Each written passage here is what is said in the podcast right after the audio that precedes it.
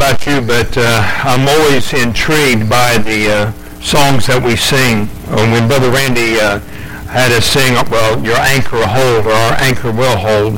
It's an amazing thought to me. A lot of these songs were back in the 1800s or early 1900s when they were written. There's a couple of songs also, uh, It Is Well With My Soul. I don't know how many of y'all know about the history behind that song, but it, it talked about someone who um, lost everything in service of the Lord except for his wife and lost his four beautiful daughters, lost his son, you know, with disease. And yet he wrote the be- beautiful song, It Is Well With My Soul. On 646 is another song, Let the Lower Lights Be Burning. And if you'll notice at the bottom, it was written by uh, Brother P.P. Bliss, uh, who's now gone home to be with the Lord. He wrote this uh, probably around 1850. Uh, he had uh, also served uh, as a tremendous counselor and, preacher to D.L. Moody. But uh, this was based on a true event. It was based upon uh, a, a, a, crash that occurred on the shores of uh, one of the lake, Great Lakes here in America. And it was the job of the lighthouse keeper not only to light the lighthouse lamp, but to also to light down the coastal uh, lights that were there because a lot of times the fog would come just down low enough so that the, the beam of the lighthouse cannot be seen. But the lower lights, which were along the shorelines, were designed to help navigate the ships into the harbor. And so reality is, is that the lighthouse keeper decided that he wasn't, because there's no ship scheduled in, he wasn't going to light the lower lights. And that night a ship came in and wrecked upon the shore. And if you ever read the story, you will get a, a close glimpse of what we're talking about. And the same thing holds true with uh, whenever we take a look at Toplady or anybody else that writes music from that from that era. There was always a history uh, that would allow us to understand the things that were there uh, that would kind of led us into why we sing the praises of God. Let's take our Bibles, let's turn to the book of Isaiah chapter 42. It also leads me to understand this, is that sometimes we think that the insignificance of what we do is not going to matter. And you say, well, it doesn't matter if uh, I attend the church or, uh, services on a regular basis. It doesn't matter if I'm here or if I'm there. I'll tell you what, this past week gave us the opportunity uh, to see for ourselves a difference in mindset. We went down uh, to be with Sister Barb and to wish her a happy birthday, and I think she enjoyed it. Well, as we began to sing certain songs, even though we were in this little uh, room and the doors were shut, behind the the, uh, the glass walls came people that wanted to listen to our music, and so uh, we were in rare form. We just had beautiful melodies coming out of our, our mouths, and, and people were there, and then they seemed to be so disappointed when the music stopped.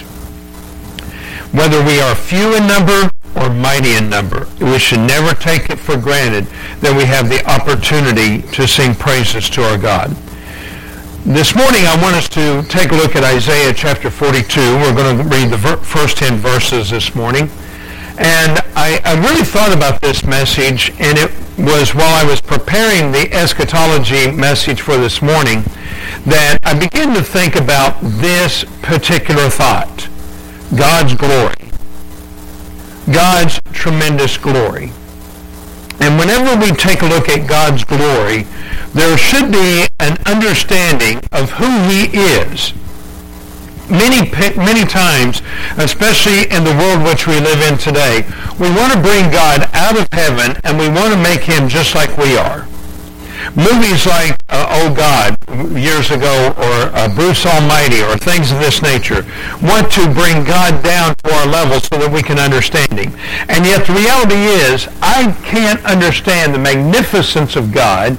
I can't understand his patience, his grace, except that, to tell you that it is bestowed upon me. One thing I have noticed, I am not a God. I love what um, the writer John Newton, who uh, wrote uh, Amazing Grace, in his later days, he said, my mind is failing me. But one thing I know, I am a great sinner, and he is a great God. And because of that one procedure, he understood that he is what he is by the grace of God. But more people don't understand that. Look what it says in Isaiah chapter 42, verse 1. Behold my servant whom I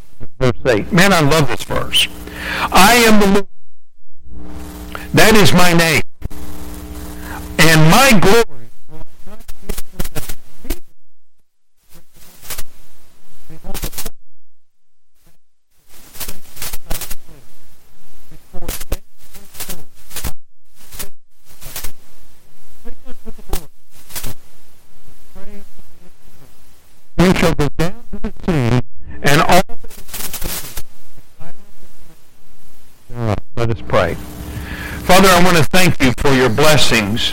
And I pray that, Father, that you will give not only a good recall of study, but take the full liberties of this message today so that everyone that hears it might understand the promises and the good that only you can bring forth. Lord, I know this, is that I am but a man and there's nothing special about me. I know that except that you have called me and you've given me the grace to preach and to proclaim thy truth. Lord, burn in us a spirit that will desire the flames of glory but help us also to remember that all that we accomplish are not in ourselves, but that which you do by us, in us, and through us. And may we return all the glory that is given, not only to us, but also to be used of us.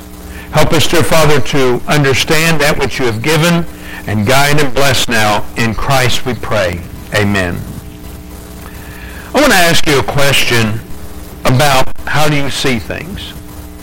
Now, I want you to understand this is that, uh, you know, Greg brought a wonderful message a couple of weeks ago, and, and he pointed out that there are people in this world that, you know, they think that they're hot stuff. I mean, I think about this is that most of us have heard the term GOAT nowadays. Greatest of all time is what it stands for. I am the GOAT. When we think of football, we think of Tom Brady as being one of the great quarterbacks you know, when I think of the great receivers, I think of Jerry Rice. You know, for those of you that don't follow football, those are football players. Uh, when you think about someone like uh, when you when you think about Michael Jordan, everyone talks about the greatest of all time, Michael Jordan. No, there's others who have more outstanding victories and things of this nature, and they were literally one stepping stone above the other to get to where we're at today in the NBA. Bunch of crybabies. But anyway, we'll leave that alone what I tell people is this, is that the greatest of all time doesn't mean that you're great at all things. You're great in a particular area.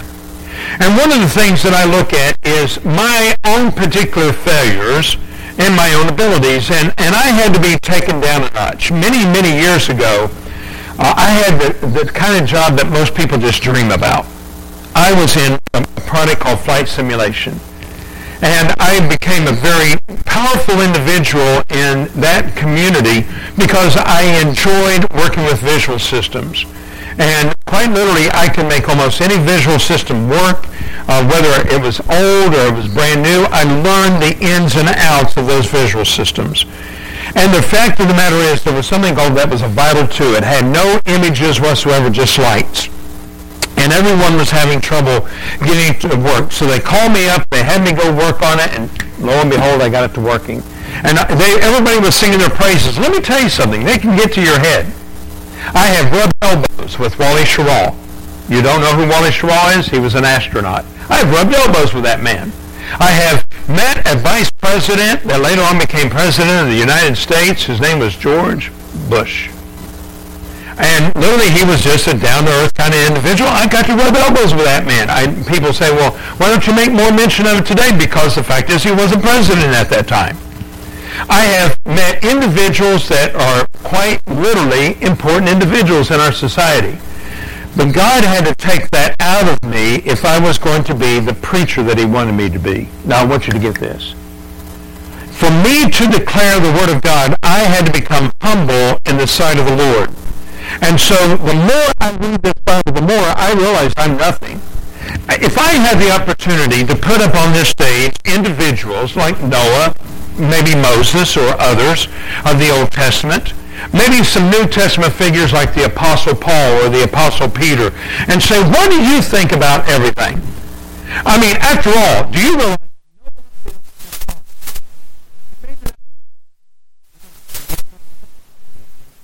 people that speculate, but he built an ark to God's specifications. He built this ark.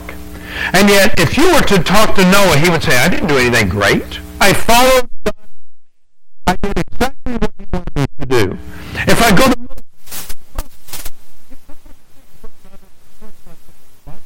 but think about this. You did something marvelous in that you delivered the children of Israel out of the land of Egypt. You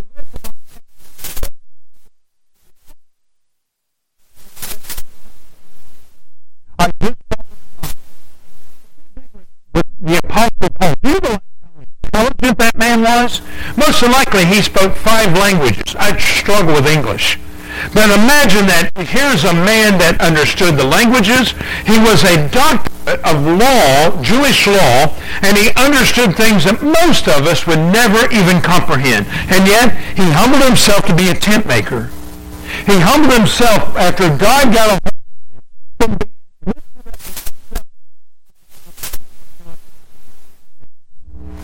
In fact, even Paul said there was a thorn in the flesh given to me to keep me humble. Then we can go to the, to the Apostle Peter. Do you realize that Peter struggled with preaching of the Word of God into their own lives? And yet Peter said, I perceive that God is not a respecter of persons. How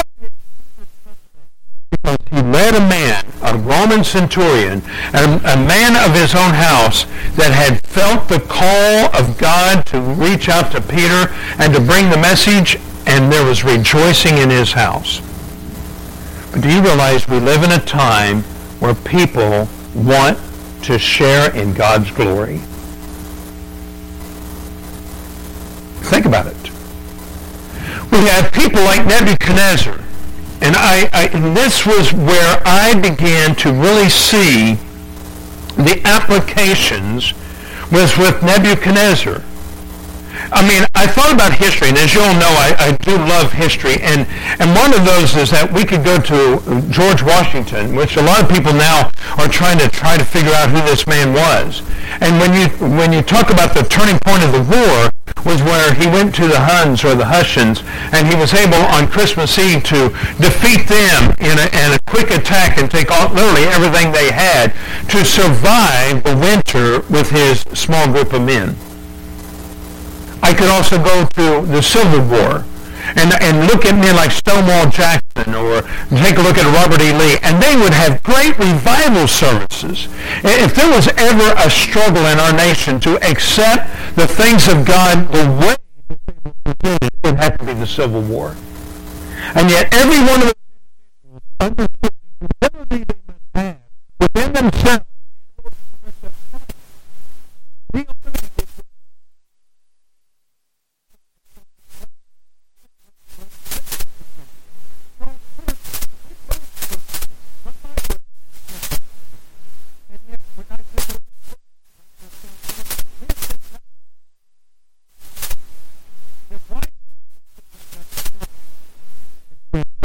done nothing. The reality is, is that we don't understand that God is a God that does not share in his glory. I want you to now take your Bibles. Let's go over to the book of, of Daniel, which I told everybody this morning. I said, I want you to hold your place in Daniel. And I want you to, if you will, share with me a couple things. Let's go to Daniel chapter 4. I really want to go through Daniel chapter 3, but let's go to Daniel chapter 4. And this is the point where Nebuchadnezzar is now allowed to see for himself that he is nothing. And yet God is everything. Now I want you to look at this. Nebuchadnezzar, the king unto all people, nations, and languages that dwell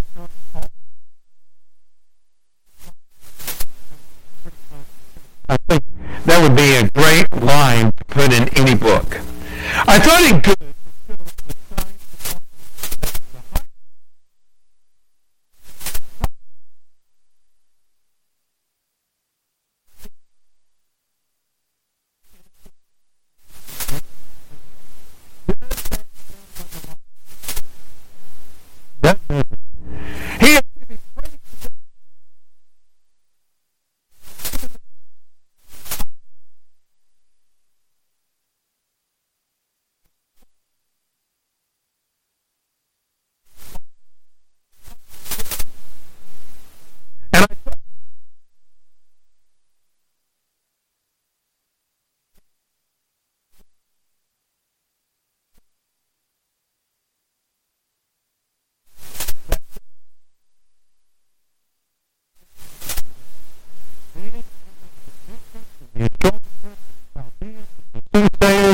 and told the dream.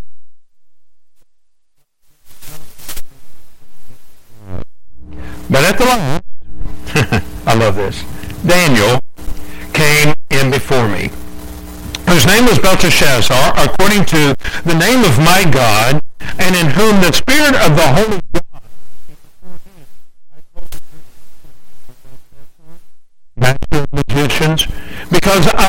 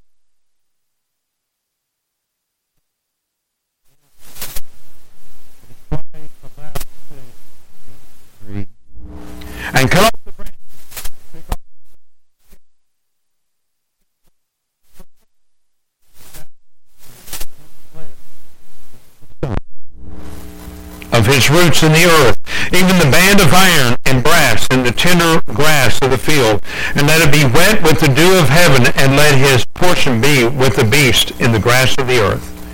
Let his heart be changed from a man's, and let a beast's heart be given unto him, and seven times pass over him. This manner, this matter is by the decree of the watchers, and the demand of the word of the holy ones to the intent that the living may know that the Most High ruleth in the kingdom. Did you notice the word high is in capital letters, or starts with at least a capital? in the kingdom of men, and giveth it whomsoever he will, and setteth up over it the beast, the, the, the basis of men. This dream I, King Nebuchadnezzar, have seen. Now thou, O Belshazzar, declare the interpretation thereof, for as much as all the wise men of my kingdom are not able to make known unto me the interpretation, but thou art able for the spirit of the holy gods is in thee. Now, isn't it interesting? Everything that he said is God's, little g, little g, little g. But he acknowledged that one God was in the power. You see, Nebuchadnezzar understood one thing, and that was that he was like a god. I mean, after all, we had a chicken one time that whenever it would crow, it'd go, look what I did, look what I did. And it would lay out the biggest eggs. And the reality is, is that when I would hear that chicken crawl out, I just wanted to go strangle that chicken, you know. Now I don't care how big the eggs were. She would just keep on cackling until she laid another egg. But the reality is, is that it's not by what you do, but what God allows you to do. And yet many times we kind of like to puff out our chest and say, yeah, look what I did. Look what I've done. Do you realize that everything you are Everything you have is by the grace of God. The Bible tells us Noah found grace in the eyes of the Lord. When the decree had already been come down to destroy all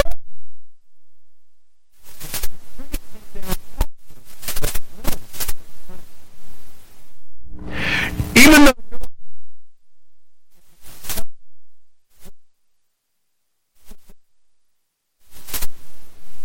He understood that this was a command of God because God was going to destroy the earth. And reality is, is that many times we think that we are something when we're not. Do you realize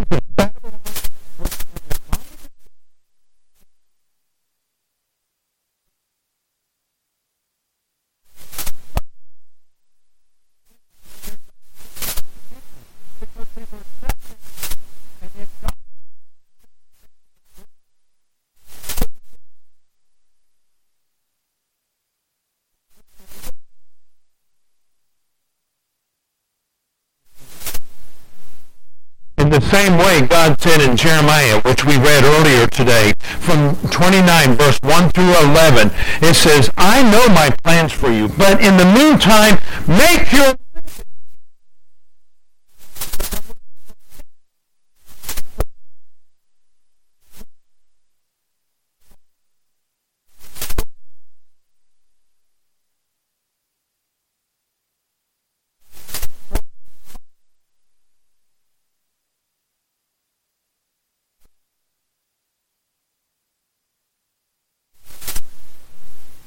Now think about it.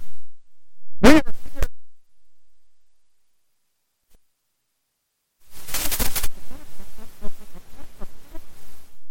And my I grew up up on and for the most part, my, the first time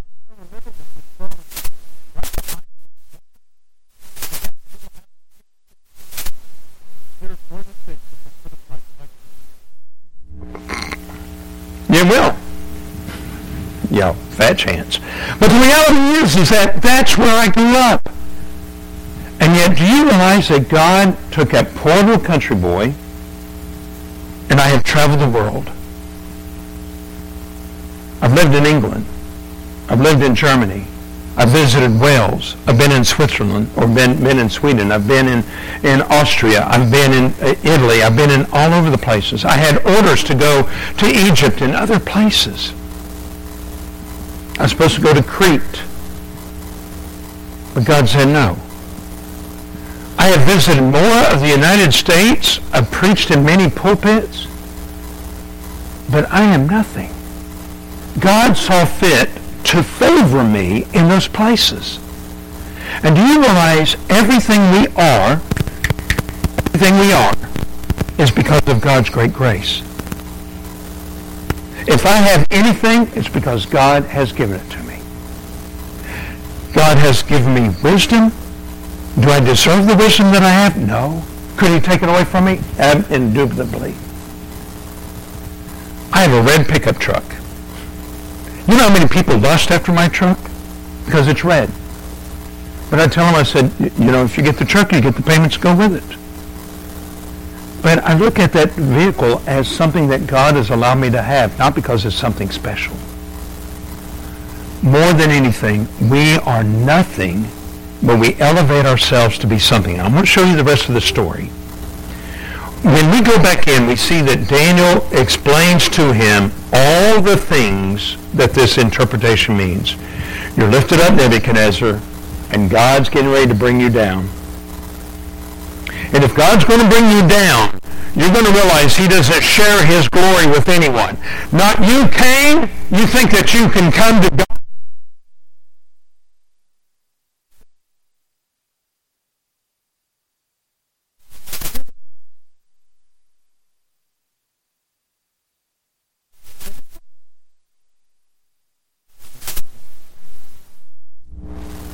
Not you.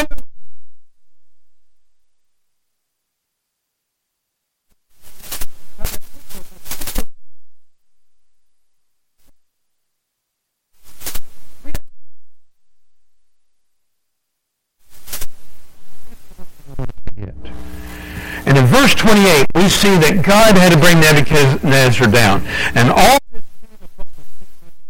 and at the end of 12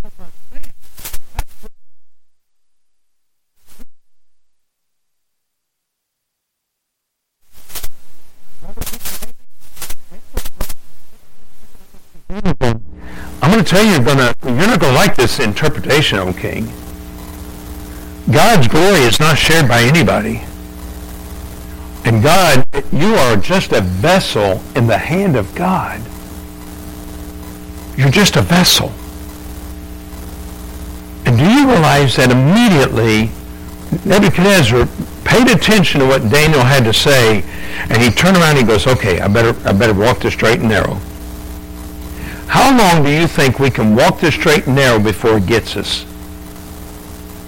And at the end of 12 months, he walked in the palace of the kingdom of Babylon. He's walking around, taking a look at the golden gates, looking at the hanging gardens. He's looking at everything that is there. And the king spake and said, Is this not great Babylon that I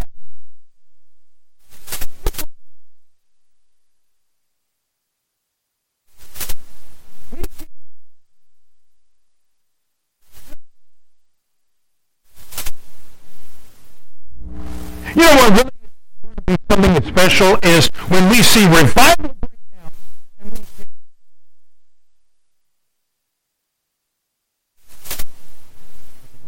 great power. I have built for the house of the kingdom by the might of my power and for the honor of my majesty.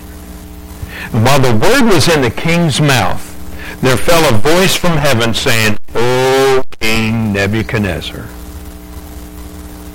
to thee it is spoken, the kingdom is departed from thee. He went from being the king to an animal. There's a particular disease that they said that, that they now claim that people can actually have this disease. I didn't write it down, so forgive me about it. But the reality is, is that suddenly he just, and he had to get down on all fours, in other words, to be an animal. Can you imagine that he went outside and they had to chase him out so that he could eat the bread and to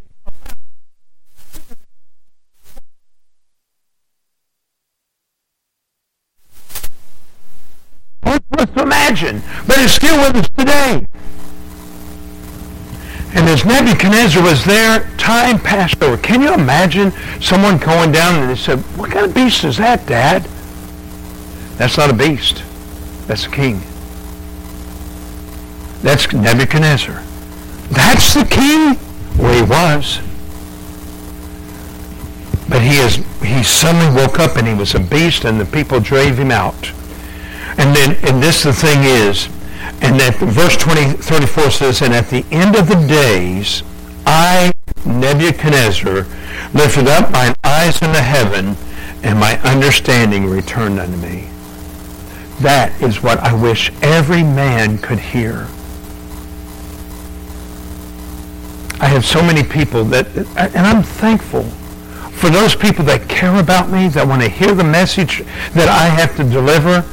But the greatest thing of all is to realize that if one person is saved from the preaching of the word that I have, it's not because of me. It's because the Holy Spirit took the message and made them understand that they were lost. I want them to know the power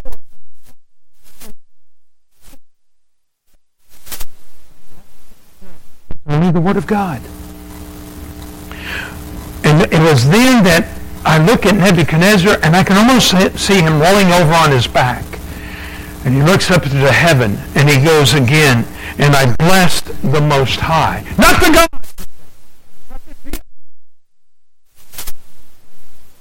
High. You are God. I'm not. You want to make me a, an animal? You can. You want to take away my pride? You can. You want to give me something that I don't deserve? You can. And I praised and honored him that liveth forever and ever, whose dominion is an everlasting dominion, and his kingdom is from generation to generation.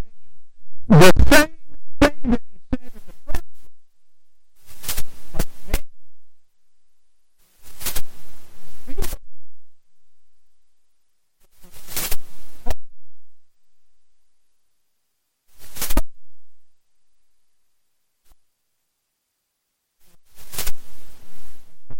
the greatest thing that I can declare to anyone and everyone. Praise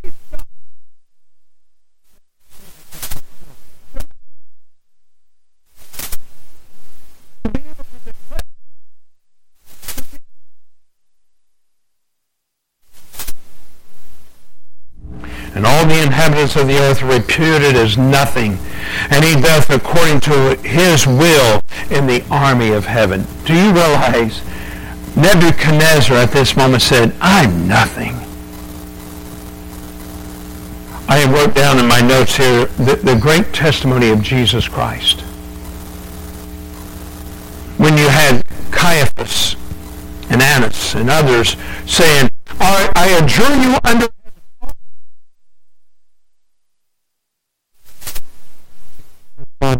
I am their clothes and they said, what further need do we have of testimony? He's, he has literally created perjury upon himself. Yet it was stated that when they brought him before Pilate, Pilate knew that it was for envy that he was brought to them. To the apostles, after the ear of Malchus had been cut off, he said, put away thy sword. Don't you realize I could call 12,000 legions or 12 legions of angels and they would deliver me. But I have to die. Jesus never once elevated himself. He said, I come to do the will of the Father.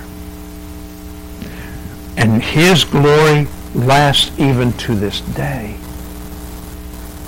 Aren't we glad that we're saved? Uh, whenever I make mention of you know different songs or different th- statements like the 12,000, my mind races to the beautiful music that I heard as a child. My heart does me great joy when I hear the blessed songs, the great hymns, because they understood the power of Christ. But I also understand this, that Jesus went to the cross alone. And I have one more story that I'll tell you here before we conclude. But let me finish up with Nebuchadnezzar. And none can say, stay his hand or say unto him, What doest thou? And at the same time my reason returned unto me, and for the glory of my kingdom, and mine honor and my brightness returned unto me. And my counselors and my lords sought unto me, and I was established in the kingdom, and excellent majesty was added unto me. Now I, Nebuchadnezzar, praise and extol and honor the King of heaven. Man, that's great words. Uh, here's this Gentile man, and he goes, I worship the one true King of whom uh, all whose works are truth, and his ways judgment, and those that walk in pride he is able to abase. He is able to abase. There is one one particular passage, and I, I don't know if I wrote down the area. I think it is. It's in Matthew chapter seven. And I, I every time I read this, I, I just want to fall in tears Turn with me, if you will. Matthew chapter 7, and let's go down to verse 21. I never understood this completely until recently. But look what it says. In Matthew 7, 21, this is Jesus talking to those that are saved, his apostles, his disciples, and he's getting ready to send them forth, but notice one of the things he states. Not everyone that saith unto me, Lord, Lord, shall enter into the kingdom of heaven. Man, think about this. How many radio evangelists bring heaps of glory upon themselves, either by their healing or their fake healing, by their masses that come in to hear them, and yet they never once lift up Christ. I just heard someone talk about one lady that, that stands up and she presents herself almost in the place of God by her testimony. Again, they shall not enter into the kingdom of heaven, but that doeth the will of my Father which is in heaven. Many will say to me in that day, Lord, Lord, have we not prophesied in thy name? Wait a minute. Do they know him? What scares me is I want to make sure that when I when I tell you about the prophecies that are in this book, I'm not prophesying on my own. I struggle with God gives, but it's for my good and yours as well. And in thy name have cast out devils. Yeah, there are evil people in this world, but they still have influences over devils. And in thy name have done many wonderful works. And then will I profess unto them, I never knew you. Depart from me, ye that work iniquity. Even though they seemingly are doing everything for God, they're not. What's the evidence? My greatest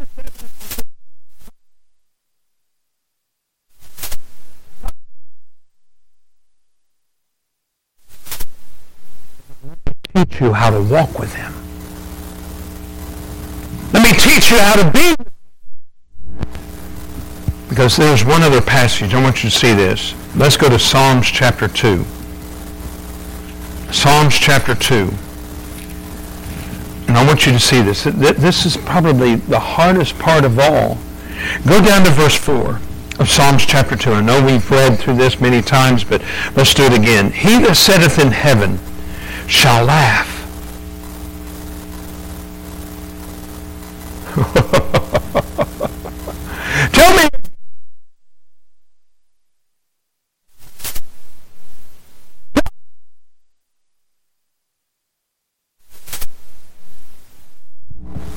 Going to laugh at them.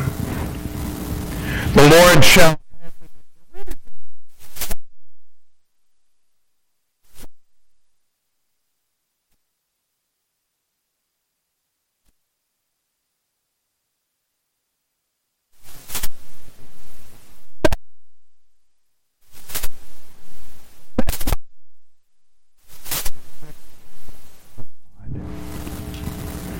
Then shall he speak unto them in the wrath, and vex them in sore displeasure.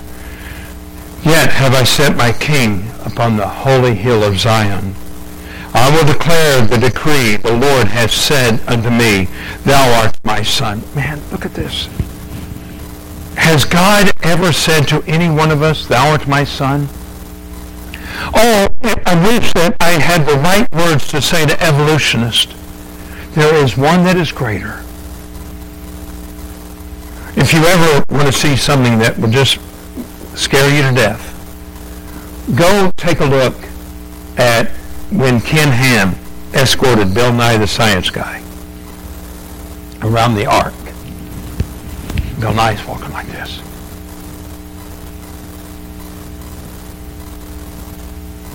And Ken Ham is saying, you see, there's plenty of room. There's room at the cross for you. There's room right here. Look at this. This would have been plenty. And yet Bill Nye is walking around like, I don't need your God. Whether he likes it or not, he will stand before thrice holy God and until he comes to know Christ as his Savior, either in this life or after, God will laugh at him in derision. You think I don't exist? What about now, Bill? you think